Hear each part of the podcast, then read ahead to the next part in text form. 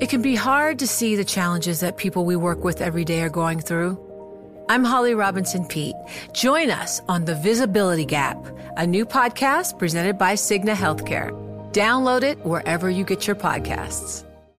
The countdown has begun. From May 14th to 16th, a thousand global leaders will gather in Doha for the Qatar Economic Forum powered by Bloomberg. Join heads of state, influential ministers, and leading CEOs to make new connections, gain unique insights, and uncover valuable opportunities in one of the world's most rapidly rising regions. Request your invite for this exclusive event at QatarEconomicForum.com.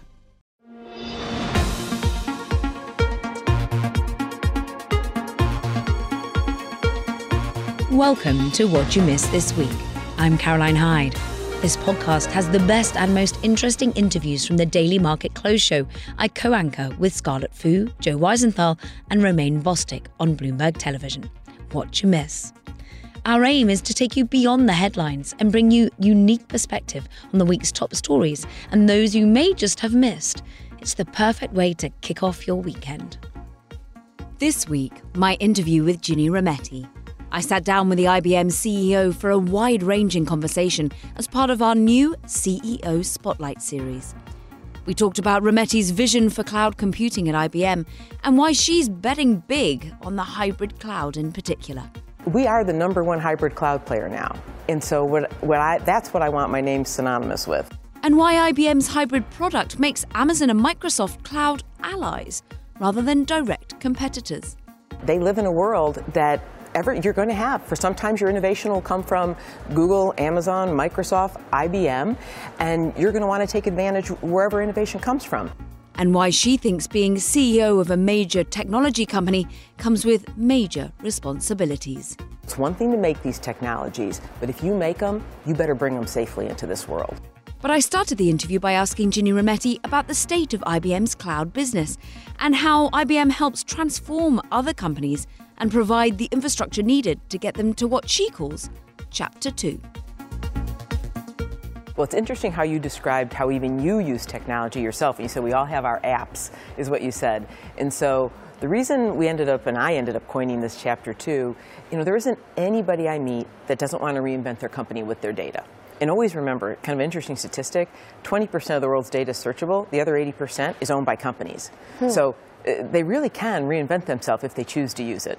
So, if you think about what was chapter one, you, you, described it, as I said, beautifully, because in chapter one, what did everyone do? First, they felt a lot of pressure from a lot of new entrants to their industry, right? Startups or those coming at them, and everyone did what I would call customer facing apps, right? So, whether it's on your phone, and I would call it an outside in view of transformation. So, anything you could do to make how you interfaced with the company easier, right? So if you're the airlines, if you're American Airlines, really did a lot of things on the front end for customer service and the like that you would work on. So outside in, uh, customer apps in the beginning of the cloud. And so, and where would those all put? Those, all those apps, they would be out on a cloud. So about 20% of, I would say, the cloud journey is past. So now you say, well, why is there a chapter two? What's so wrong? What do, what do people need to do? And if I give you an example, you'll, you'll I think, see it. Because you do, let's say you have insurance. Did, you bought it on your, on your phone, wonderfully. And you bought, let's say it was car insurance or renter's insurance, and you were able to buy it. Well, if you have a claim, it should be just that simple. But now, when you go to do that, that kind of an app hits against all the current infrastructure in all of what you would call their either their legacy or their accrued assets or their mission critical systems that are out there. And those are pretty brittle and need to change. So, chapter two is inside out. So what it means is those wonderful customer apps, they're bashing into these back ends that have to be just as flexible.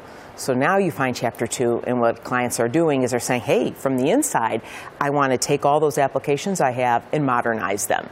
And to do that, though, I'm starting with mission critical work. Now I've got regulatory environments, security, all sorts of things. And they're going to start what the world calls is a hybrid cloud. And one other thing they're going to have to do because all that experimentation that happened on the front end, all those apps, I call them, uh, and many clients do too, random acts of digital.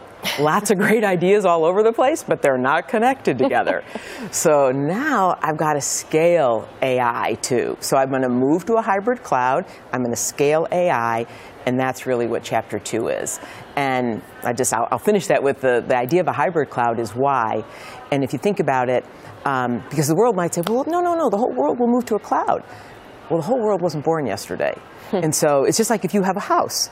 And, well, you have a choice. You could smash it down and build the whole thing brand new, or, like any client, they have a lot of things they've built already. So they're going to renovate them a piece at a time. And they're going to find from chapter one, they already have five or 15 clouds they're working with. Mm-hmm. And they say, wow, what do I do now? I've got five to 15 clouds. I'm going to renovate piece by piece all my mission critical work. And what a hybrid cloud does, and this is why we bought Red Hat, it is the answer to build something once, run it anywhere. So think of it as a horizontal platform that can run any cloud, on your premise, private cloud, and it really frees you to have a lot of flexibility for the future. And it's forced you to be a lot more flexible as a business to a certain extent when you're working with should we call them frenemies as such before everyone was going well where are you versus microsoft versus amazon on the cloud now you're working with Microsoft right. and Amazon. How are those partnerships going? Yes, because think about that's a very good point because this has always been something we have felt so true about. It's what the customer needs, is what you do first, right? And our clients. And they live in a world that ever you're going to have. For sometimes your innovation will come from Google, Amazon, Microsoft, IBM, and you're going to want to take advantage wherever innovation comes from. And that's actually the idea in the way the world is going. So on one hand, you want to build something once, run it anywhere. And the second part is you want to get to innovation wherever it is. And so, like in almost every business, you have competition and cooperation. And in this case, and again, when we bought Red Hat, because it's a platform that goes across all of them, absolute commitment. It's open source, the world's leader to run, and it does run on those platforms, and absolute commitment to the integrity of that. And that's really for our clients. Would you still see Microsoft, Amazon as competition? How do you make your name synonymous with cloud in the same way that they yeah, have almost become? It, it isn't uh, our name. We are the number one hybrid cloud player now, and so what, what I, that's what I want my name synonymous with. Mm. Number one hybrid cloud best partner to help make you a cognitive enterprise. And that's a company that has got data and AI infused in all of the way it does its work. Because if you do that, you'll have to have a hybrid cloud underneath it. So I'm really about that digital transformation journey. And that means at times uh, you'll work with me. And by the way, you'll have many clouds. You already have many clouds. Most clients, I'll say to, I've had so many, I'll say, how many clouds do you think you have? They'll say, two. Come back. I have seven. I said, I, you don't realize what you have here. And so the idea behind that is connect all of that together. And then when you speak of just cloud alone, the IBM cloud, which is both private mm-hmm. and public, I mean, we really are the best cloud for mission critical work because of the security end to end that's there and our ability to take mission critical apps, and you have to understand how those work. That is our sweet spot. Are clients getting it? I think they're, oh, I know they're getting it. So take an example, um, Delta, take an example of AT&T. Uh, AT&T we just recently announced it is to move all of AT&T business, all of their applications onto the IBM hybrid cloud. And as well with Red Hat, it will be out into the network, so your network services come faster.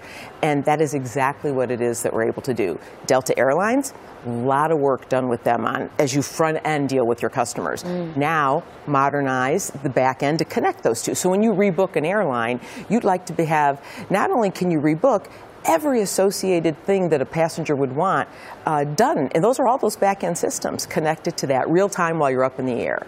So uh, Delta, big strong proponent of Red Hat as well. And so it's Red Hat and IBM, mission critical, hybrid, multi cloud, multi cloud on open systems so you get lots of innovation and it's very secure. Red Hat, 34 billion, amazing acquisition. You're someone who knew about acquisitions. You're someone who helped integrate, for example, PwC's IT consulting yes. business within IBM previously. How are you ensuring that the integration can be as smooth with Red Hat? Yes. Well, for, first off, a couple words. I, I don't think uh, the word is, quote, integration as a traditional, mm. um, and it's related to what you just asked me a minute ago. So, Red Hat, as I said, is the world's number one number one open source company, and together we're the number one hybrid cloud provider.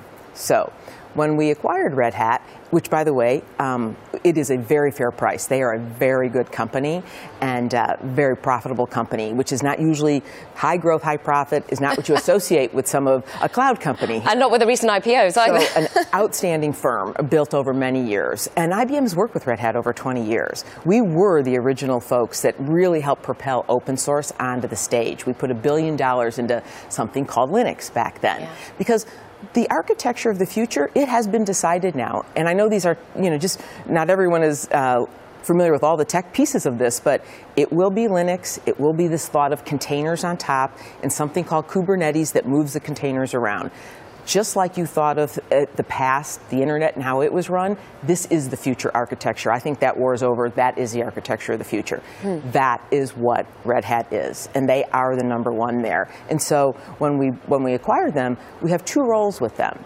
I think of it as horizontal, vertical.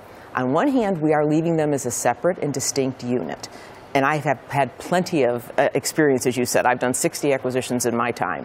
And because, for a really important reason, they will participate and continue to be the leader in open source. So that's a very different community out there. Mm.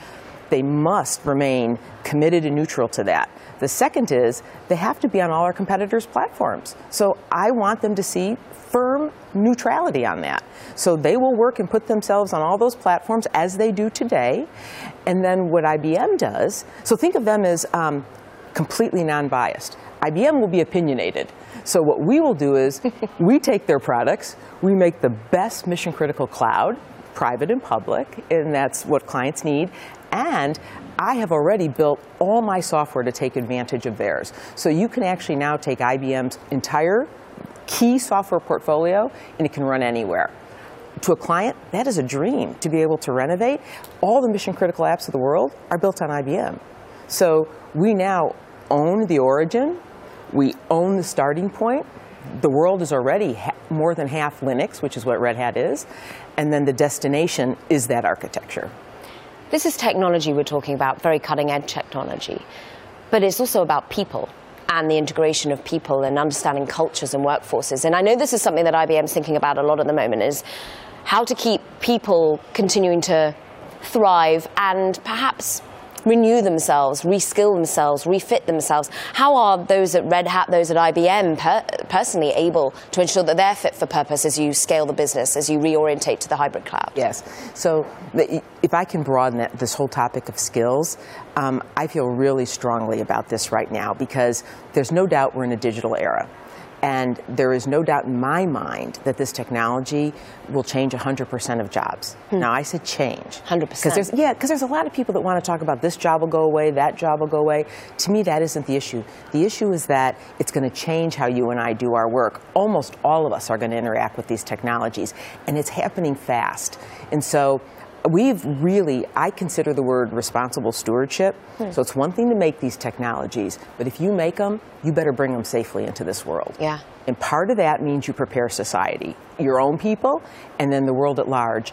And when I say that, the part I worry the most about is this can't be a world, cannot, where it all goes to the few people where the benefits do and that you have to have a college degree or a PhD. Now I have I have an entire workforce of that. But that can't be the world. And this is to me why you start to have have and have nots. And mm. this is what's led to a lot of unrest in the world where people go, you know, my future is not better than the current. So I want to change. I don't like this anymore. So we are really focused on um, both that reason that society wants these technologies and sees goodness in them, and then the second thing's got to be that hey, we have a workforce shortage. We, you know, there's two million cyber people missing in the world that, that are needed. So this commitment on skills, both for my employees but broader. So let me first do the broader and then come back. Um, the broader has been about how do you make this an inclusive era? Yeah point blank inclusive.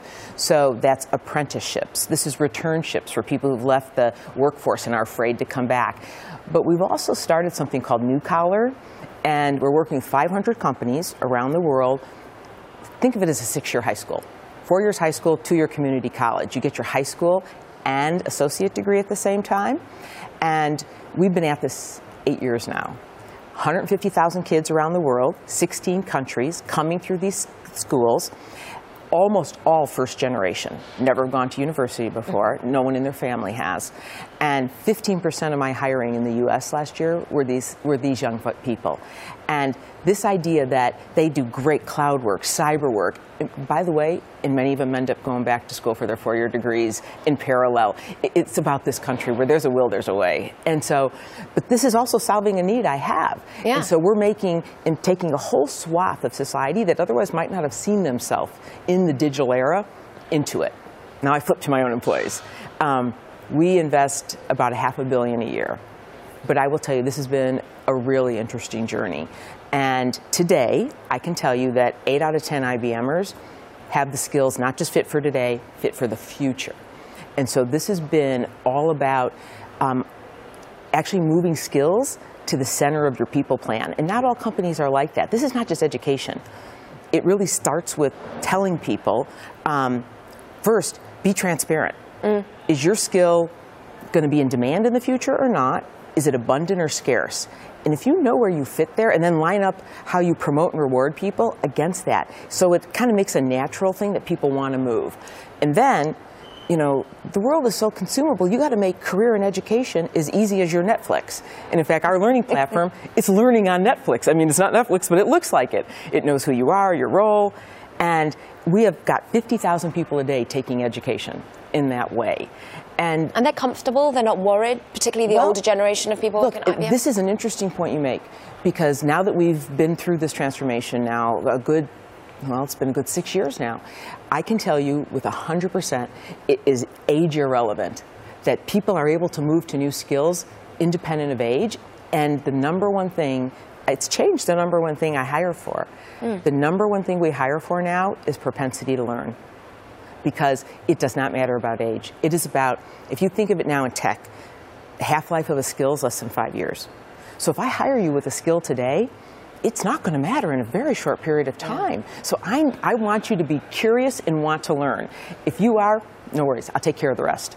And that to me is a profound point, and I think it's what every company needs to look at. Is it something that you're talking about with other executives as you meet your clients? And I know it's something that actually IBM's done a lot of research on, talking to executives and finding out what their main concern is, and it seems to be talent. It is talent, and you know, I just um, I, I, kicked off the uh, Frankfurt Auto Show, and while I did talk about technology, one of the things I really dwelled in on them with is about these skills because there is a perception that to get the new tech skills you have to buy it all, replace or buy it all. That's wrong mm. because there is this intersection that people have to have of actually knowledge of an industry and process and the new skill.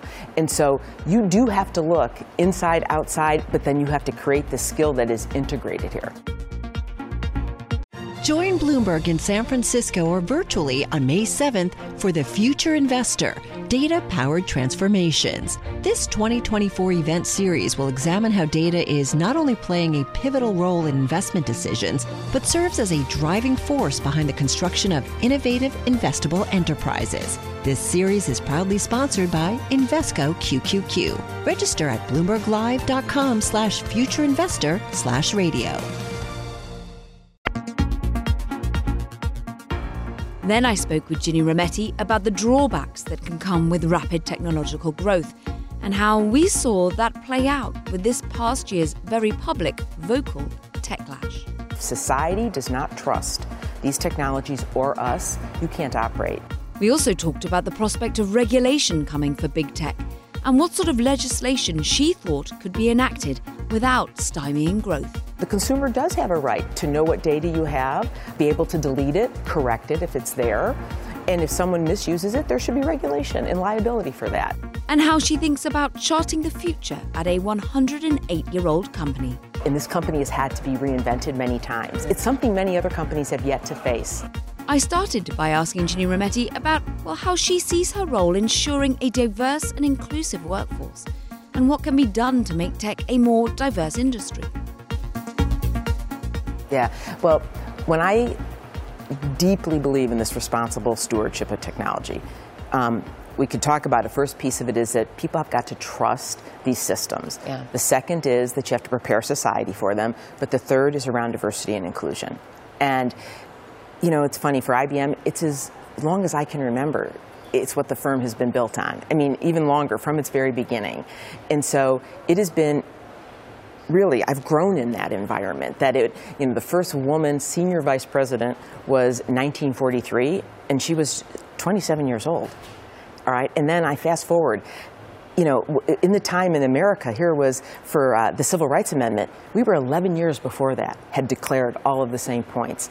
And so it has always been about you have got to get the best workforce, mm. and, and it has been about a set of values that is to be so people can come to work and give their best. That's really what it is give their best that's out there. So then you jump to your point about, well, then when you build these technologies, you have to build them with a diverse workforce, mm-hmm. or especially with artificial intelligence. Yeah. You, you have to represent uh, one of the biggest things is around bias. I mean, we've built a lot of technology to identify if there is bias. Now, there's good bias and bad bias. Everything, almost everything is bias. We bias it on our own values. Like, you know, we built something called Watson for Oncology, treats cancer patients.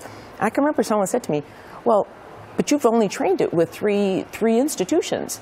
We're like, yeah, they're the three best in the world. Is that not a great idea? I mean, did you want the internet to train it? Yeah. I mean, we're talking about serious decisions. And so, this idea that who trains things, and so you want a diverse workforce, um, otherwise, you will get you know, there have been many examples of this out in the world already of, of technology that's come out, and it's been completely oblivious, whether it's oblivious to whether it's gender or whatever it is. It's made the wrong decisions. So you do need a diverse workforce there. I think that's fascinating that you're talking about trust, ethics, bias, the things that sort of are plaguing technology within the US, but worldwide in general at the moment, something the regulators are suddenly getting worried about. Do you feel that corporate leadership in the US has taken this on board, that we're starting to see this responsibility of businesses to understand these?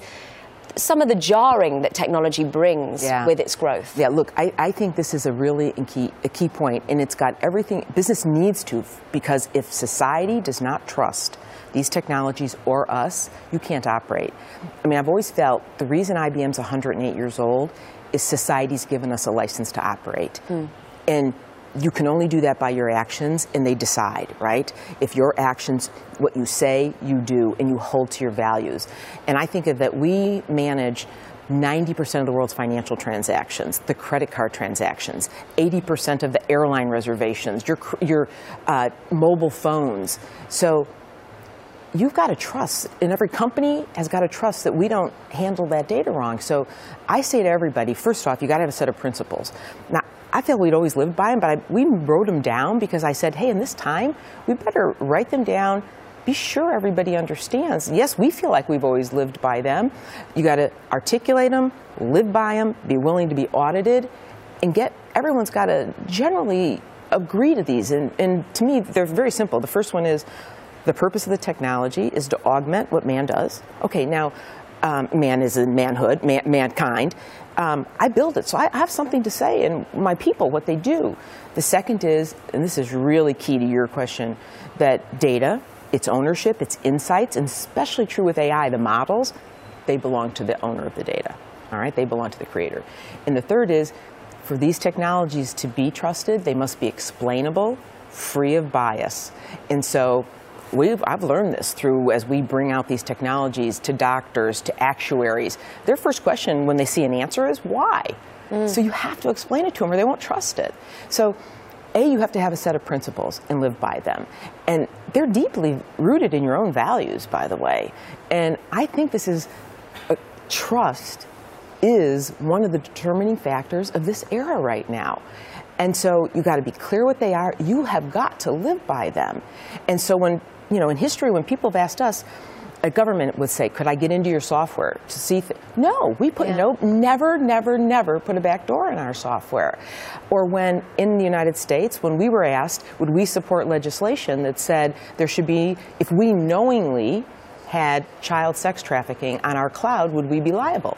That only took me five seconds to answer. Yes, knowingly. These are based on a set of values, and so society has to know you're going to do that. So I think in this day and age, being clear, and then there should be regulation, but I call it precision regulation, mm. because I am very afraid if, if it's overreacted, you'll derail the whole digital economy. Yeah.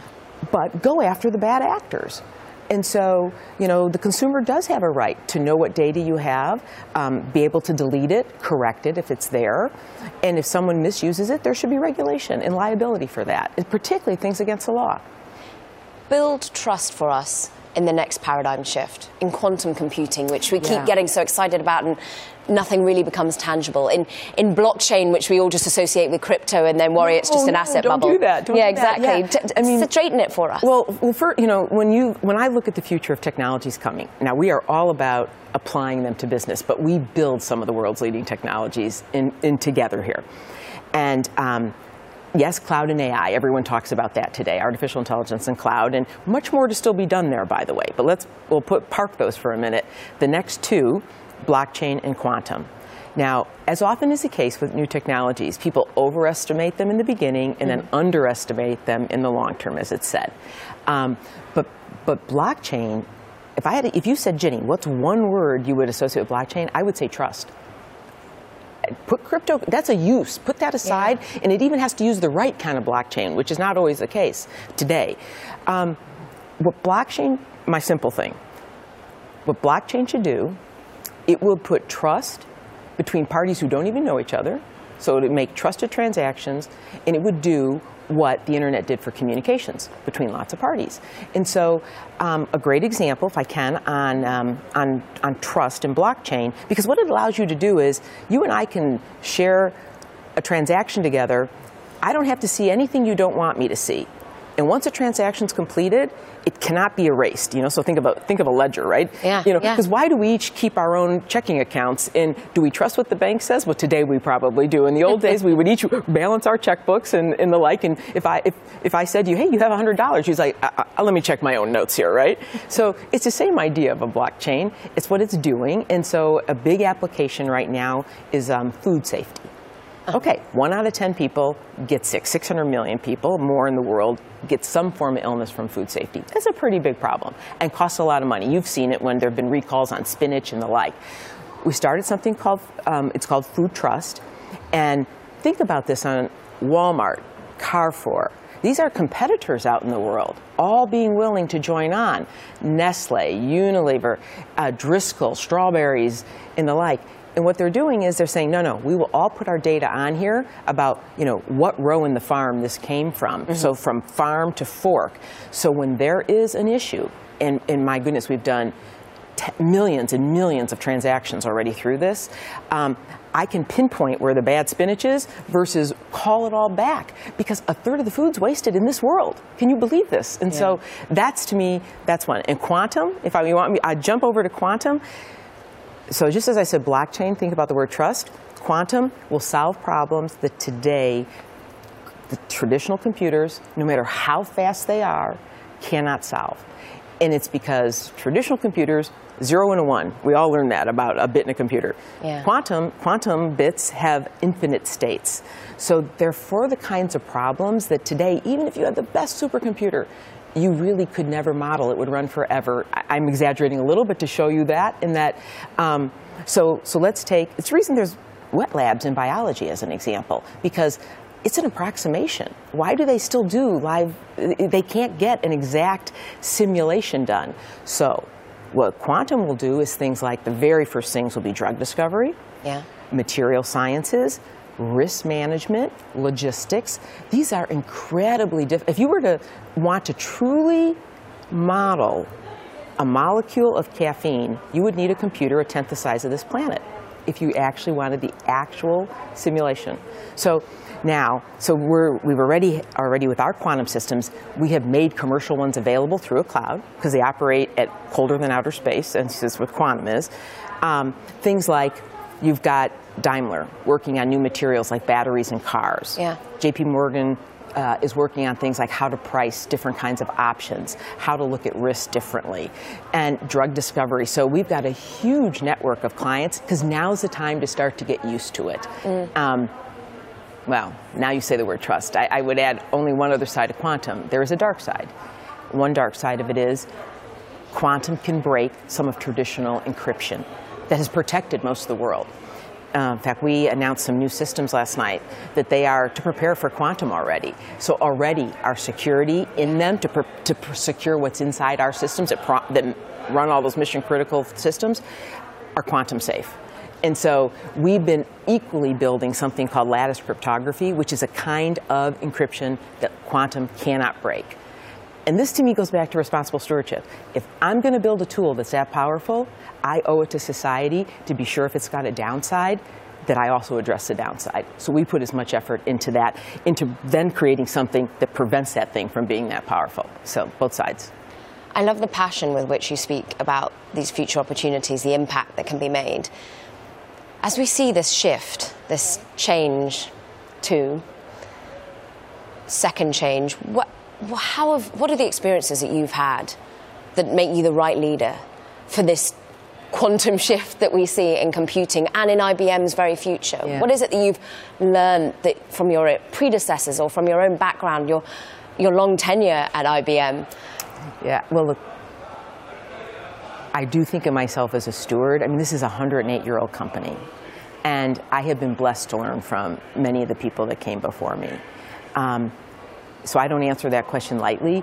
And, and this company has had to be reinvented many times. It's something many other companies have yet to face. It's one thing to put out new products, but it is something else when the competitive landscape attacks your core business models and you have to develop a new one. Core business models are the most difficult thing to have to come to, to build a new one. Um, and so I can just now start to reflect on a lot of this.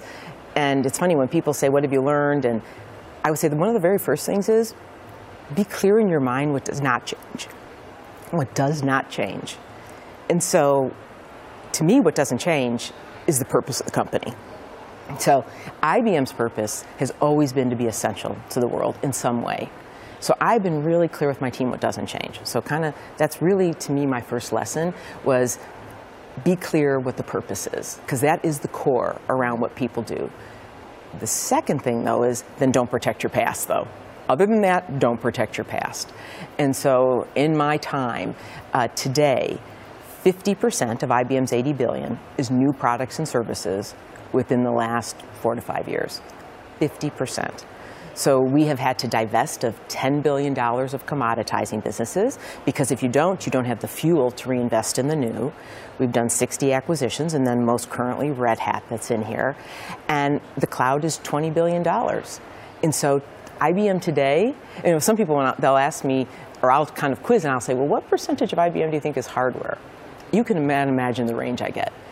Today, it is 9%. Now, an important 9% does very important things, but we are cloud, solutions, services, software. That's 90% of what IBM does. And so that idea of don't protect your past, because it, it has to enable you to move from those things. And then the third thing to me is you won't be, well, it may be a surprise to you because when people say, you know, there's a lot of talk about the portfolio. Like I just said, don't protect your past so you can build a new portfolio and new business models. But the third thing I learned, and I learned it the hard way, if a company is going to change, you've got to change how work is done in the company.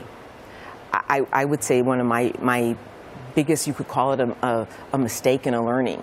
You know, I could see the world changing so quickly. And, and as, as our clients can see this around them, new competitors, things happening faster, startups everywhere. And I would say to the team, go faster, go faster. And you know what I did? I succeeded in exhausting them. And, it, and I realized that unless leadership does something to change how work is done, they can't really work faster. You have to put in, and it's not like you're telling people a new process, but this new world, and, and I really, this applies to every industry. This is to me perhaps my largest lesson and gift to my colleagues or others who are in transformation. I say, look, you've got to start with, in this consumer world, everything you touch is so easy. They expect, the world expects it in everything, even if you do something complex. So that meant for us design thinking. We hired 20,000 designers because, hey, if you're an engineering culture in particular, you build something that can handle all situations, but that's complex. You got to start with what does the end user like and we'll make it wonderful and empathy and build from there in. That's design thinking. Then comes agile. because if you don't do agile properly, you build a mess fast. Instead, you have to learn to get this right, then add more, add more. That's true agile. We have now 200,000 people working in agile. And then the next thing was co-location, and then it was new tools, and then it was new real estate, and then it was new ways to motivate people, not an appraisal system. You're an A, a B, or a C, or a one, a two, or a three. We abolished all that. So that then freed people to work in a new way and understand. So that to me was the greatest learning of a transformation. That's it for this episode of What You Missed This Week. If you like the podcast, make sure to subscribe and rate us at Apple Podcasts or wherever you listen to your podcasts. And tune in every weekday to our daily market close show from 3:30 to 5 p.m. on Bloomberg Television and from 4 to 5 p.m. streaming on Twitter. Thanks for listening and have a great weekend.